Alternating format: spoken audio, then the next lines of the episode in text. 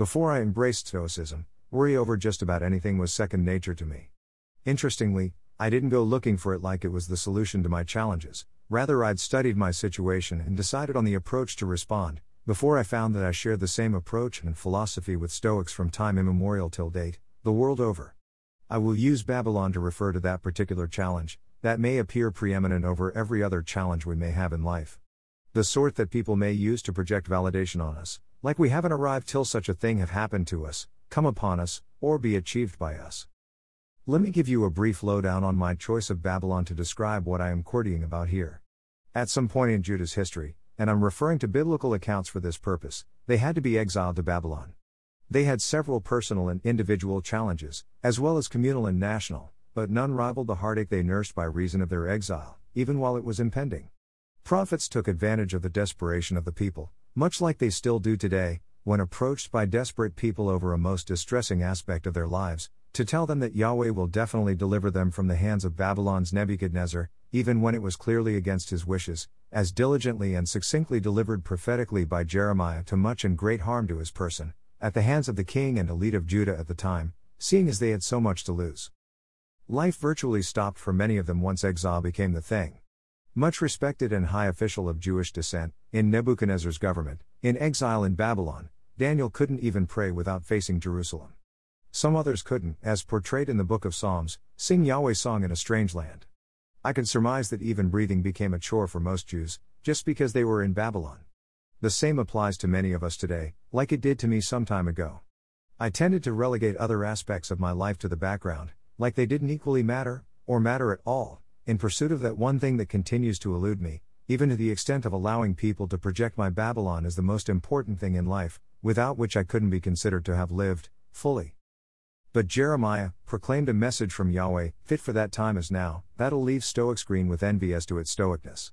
He encouraged his fellow Jewish exiles to build houses, dwell in them, plant gardens, and eat the fruit of them, to take wives, beget sons and daughters, take wives for their sons, give their daughters to husbands, that they may bear sons and daughters, that they may increase there and not diminish. Jeremiah 29 5 6. In essence, they should, and must enjoy life, in spite of their exile situation, that is to say, no other aspects of their life should suffer because of the preeminence of the challenge that their exile in Babylon poses. That is my message to you today, as is for me as well. It is true that the Jews eventually returned after 70 years, but not many of them who witnessed the exile lived to see the return, meaning that not many of us will outlive our Babylons. Which is why I have since resolved never to allow my life revolve around my Babylon. The Jews who embraced the message and the ideology of it thrived and excelled.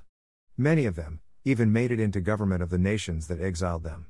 Names like Daniel, Hananiah, Mishael, and Azariah, with Babylonian names of Belteshazzar, Shadrach, Meshach, and Abednego, who even at the risk of losing their lives, refused to compromise on their principles, easily come to mind.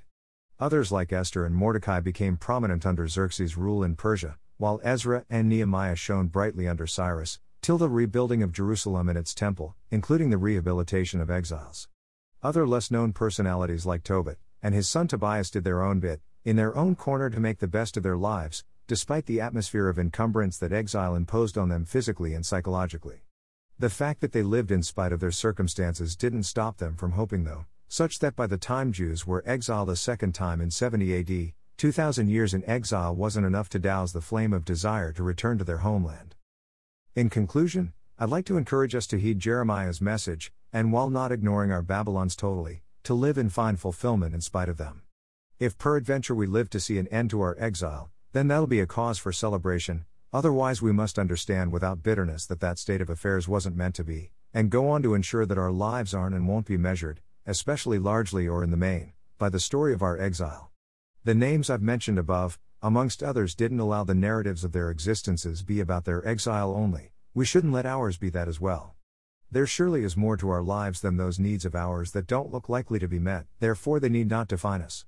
Sips Elixir. Covage. Picture credit. https colon slash slash www.dwellingintword.wordpress.com http www.hanoverchurch.org